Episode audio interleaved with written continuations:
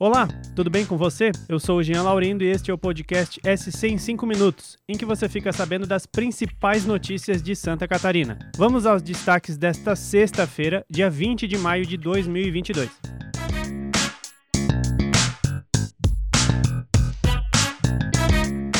Uma morte no trânsito chocou moradores de Florianópolis. Um racha entre três carros deixou um homem morto e uma mulher gravemente ferida no centro de Florianópolis por volta das 11 da noite de quinta-feira. Segundo a Polícia Militar, um dos veículos participava do racha quando colidiu com um automóvel que estava parado no semáforo. O motorista que causou o acidente é servidor público de 40 anos e foi preso em flagrante. A vítima do acidente era Maurício Lisboa, de 72 anos, o empresário. Segundo a polícia, o carro que causou o acidente teve modificações no freio e no escapamento para aumentar a velocidade. Os demais participantes do racha não foram presos.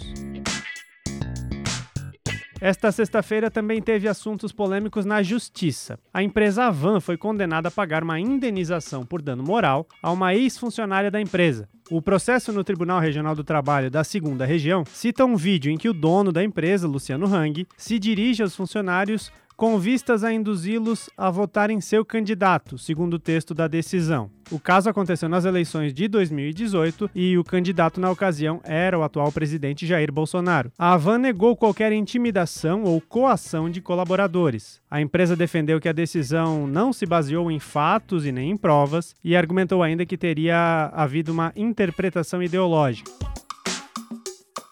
Por falar em Avan, o empresário catarinense Luciano Hang se encontra com o bilionário Elon Musk, o homem mais rico do mundo. Musk visita o Brasil nesta sexta-feira. Hang acompanha o presidente Jair Bolsonaro, que tem agenda com o bilionário. Pela manhã, o dono da Avan publicou imagens do embarque nas redes sociais. Segundo o ministro das Comunicações Fábio Faria, o encontro entre Bolsonaro e Musk deve discutir conectividade e proteção da Amazônia.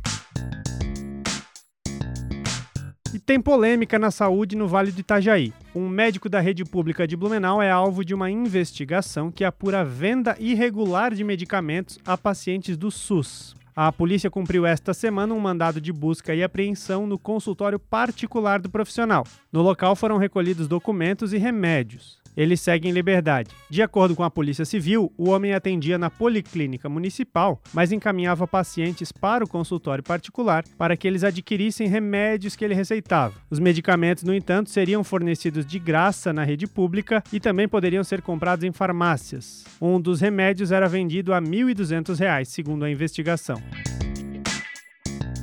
Para fechar a semana, uma notícia para aquecer o coração. A equipe da Concap, que faz a limpeza e coleta de resíduos de Florianópolis, se mobilizou com uma vaquinha para comprar calçados para dois irmãos que iam para a escola com sandálias em más condições. Nesta semana, os termômetros na capital chegaram a marcar 8 graus. Segundo a Concap, os garis trabalhavam na região central da cidade quando viram um dos meninos caminhando até a escola com dificuldades, calçando sandálias arrebentadas. Os meninos têm entre 6 e 10 anos e ficaram felizes e empolgados com os presentes.